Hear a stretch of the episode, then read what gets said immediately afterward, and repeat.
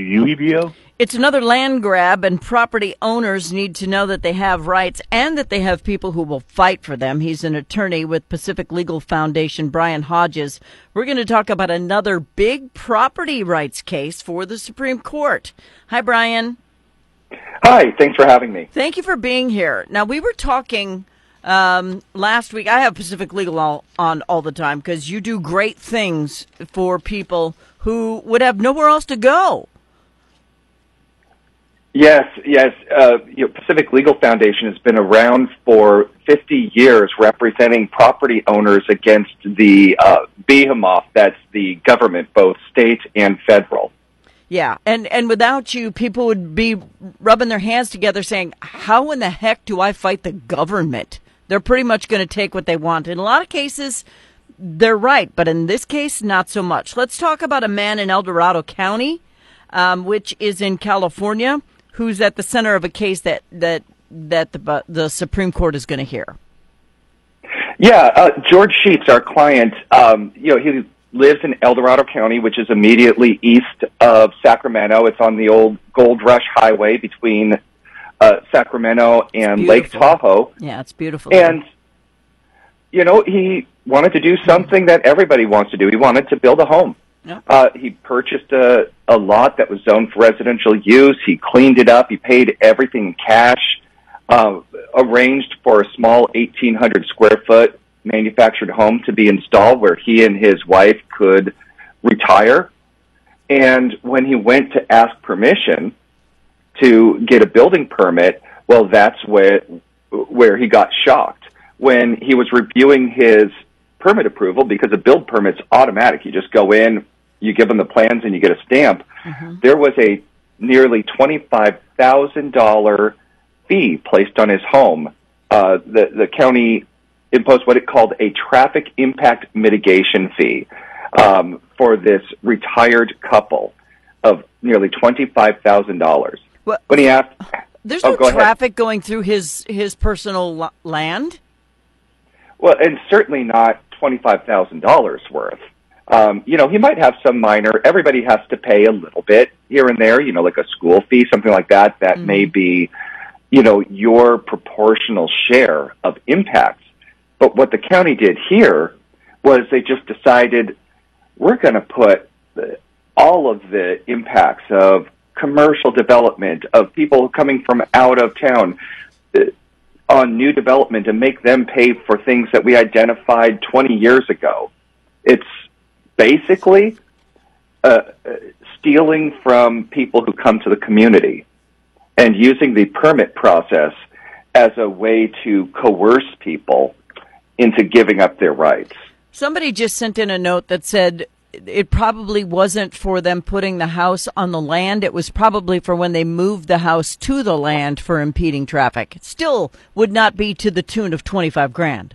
That's ridiculous. Yeah, and that yeah, and that also that wasn't the case. This um, this applies to every new home. Um, they could have looked at that cost, and that would have been minimal. Um, You know, I can't imagine how you could cook up a twenty five thousand dollar fee Oh, for California. you know moving. yeah, you know for a couple of trips. But they they had already put a deposit down on the home, so they're not getting that back. And so, if they're an elderly retired couple, it's not like they have a quarter of a million dollars sitting somewhere where they can just screw around with permit fees. Yeah, and you know that's why the issue that we brought up to the U.S. Supreme Court is how much you know it, it's this doctrine that says you know how much can government take when they have you over the barrel. You need the permission to use your property. And for too long, government has seen that as an opportunity because you either give up your home or you pay. And so you wind up in these situations where the fees go up and up and up and up.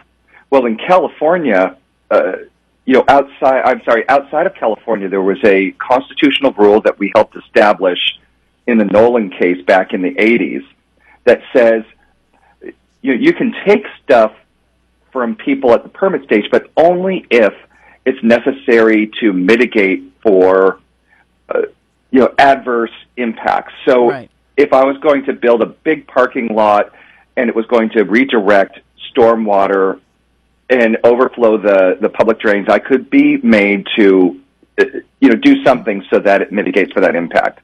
But what you can't do is take advantage of the fact that you have to get government permission to take more than you'd be entitled to for mitigation purposes, yeah. except in California. Well, and a few ex- other jurisdictions. It's expensive to live in California to begin with. I was there for about five years, and it was insane. The traffic made me leave, yeah. but the, the the costs and everything were insane. But you've been a you're a senior attorney at Pacific Legal, so how did you hear about the Sheetz case?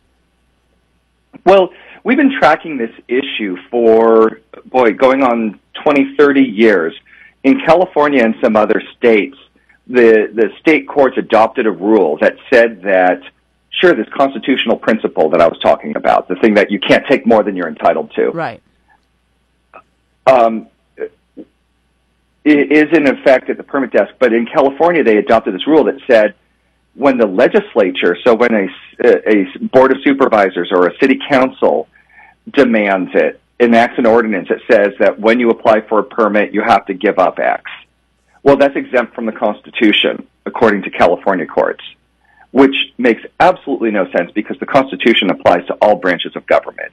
It has no exemption for city council.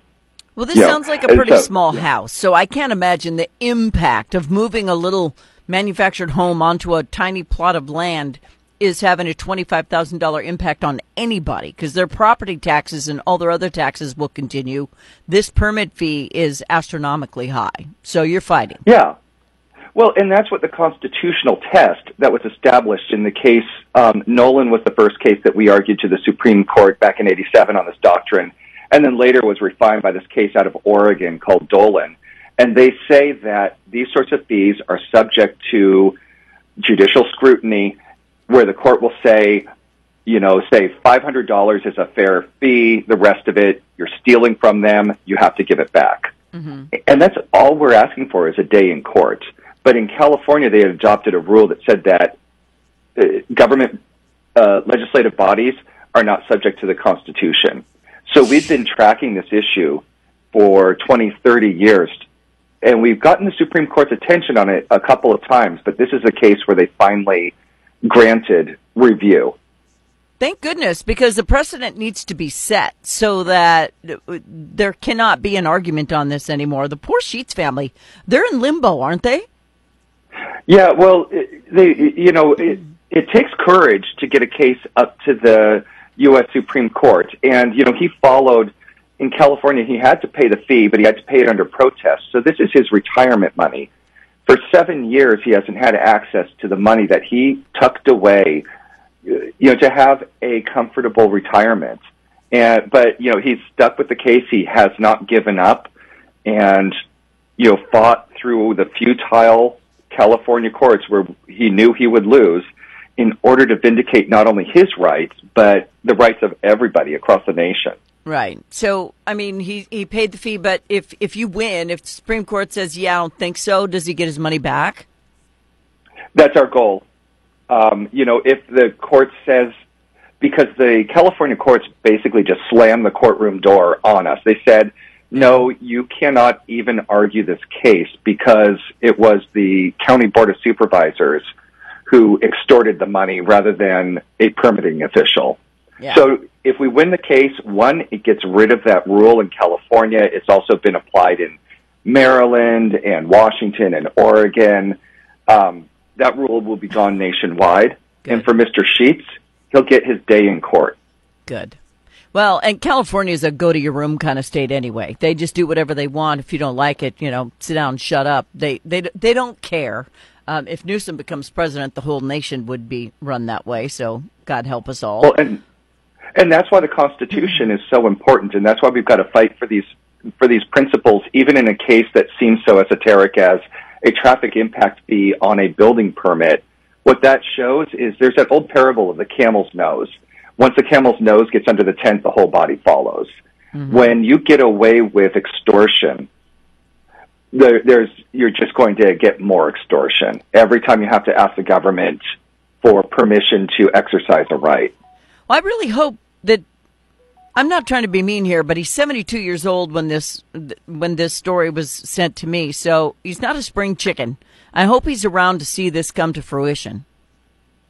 Yeah, well, we expect a, a decision will issue before June of this year, Okay. so he will be able to see uh, the you know the outcome of all of his efforts, and we're very optimistic that we'll get a decision even earlier. I don't know if you listened to we argued the case uh, last week at the U.S. Supreme Court, and on the question whether there's some sort of legislative exemption to the federal Constitution.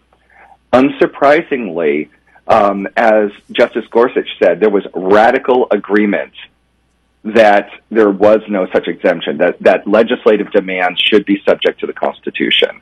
Yeah, but this has been going on since 2016. So my hope is for this man. I mean, he's taking it in stride. He paid it. He's like, I don't really have a choice. Here you go. Here's half my money I've ever saved in my life. I just hope I can afford to continue to live where I love to be.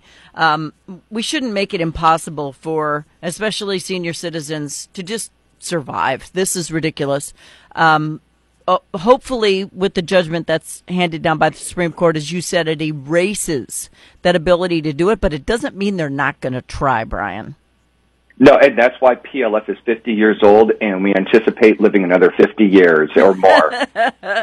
Yeah, so you got a hold of this case because I mean, you're not the Lone Rangers in California. This is this is happening elsewhere. Pacific Legal is there for people who are fighting a battle that is bigger than they're able to fight. You guys come in like the cavalry and you help out. That's amazing what you do there. Yes, I, I'm not only a, an attorney at PLF, but also a huge fan of what PLF does. And, you know, think the attorney who handled this case in California was a former PLF attorney. And that's how we had a, an existing relationship because, you know, once you've worked for PLF, you really don't lose your connections or your passion for the law and the Constitution. Yeah. Well, and you all continue to fight the good fights. I get pitches from your PR people all the time. I'm like, these guys never sleep. But um, no, we don't. yeah, you don't. As a senior attorney at Pacific Legal Foundation, Brian, where do people go to learn more about this case with the Sheetz family in California and others like it that you're working on? Yeah, if you just visit our website at pacificlegal, all one word, dot org, you can find links that will provide background on cases like this, Sheetz v. County of El Dorado, and all of the other cases that we're litigating across the country. Yeah, and and much much more. You're going to be shocked at all of the feet they have in the fires of crazy lawsuits that are going on across this country. But this is just one. Brian Hodges with Pacific Legal. Thanks for your time today, Brian. Oh, thanks so much for having me on. You're welcome. Bye bye.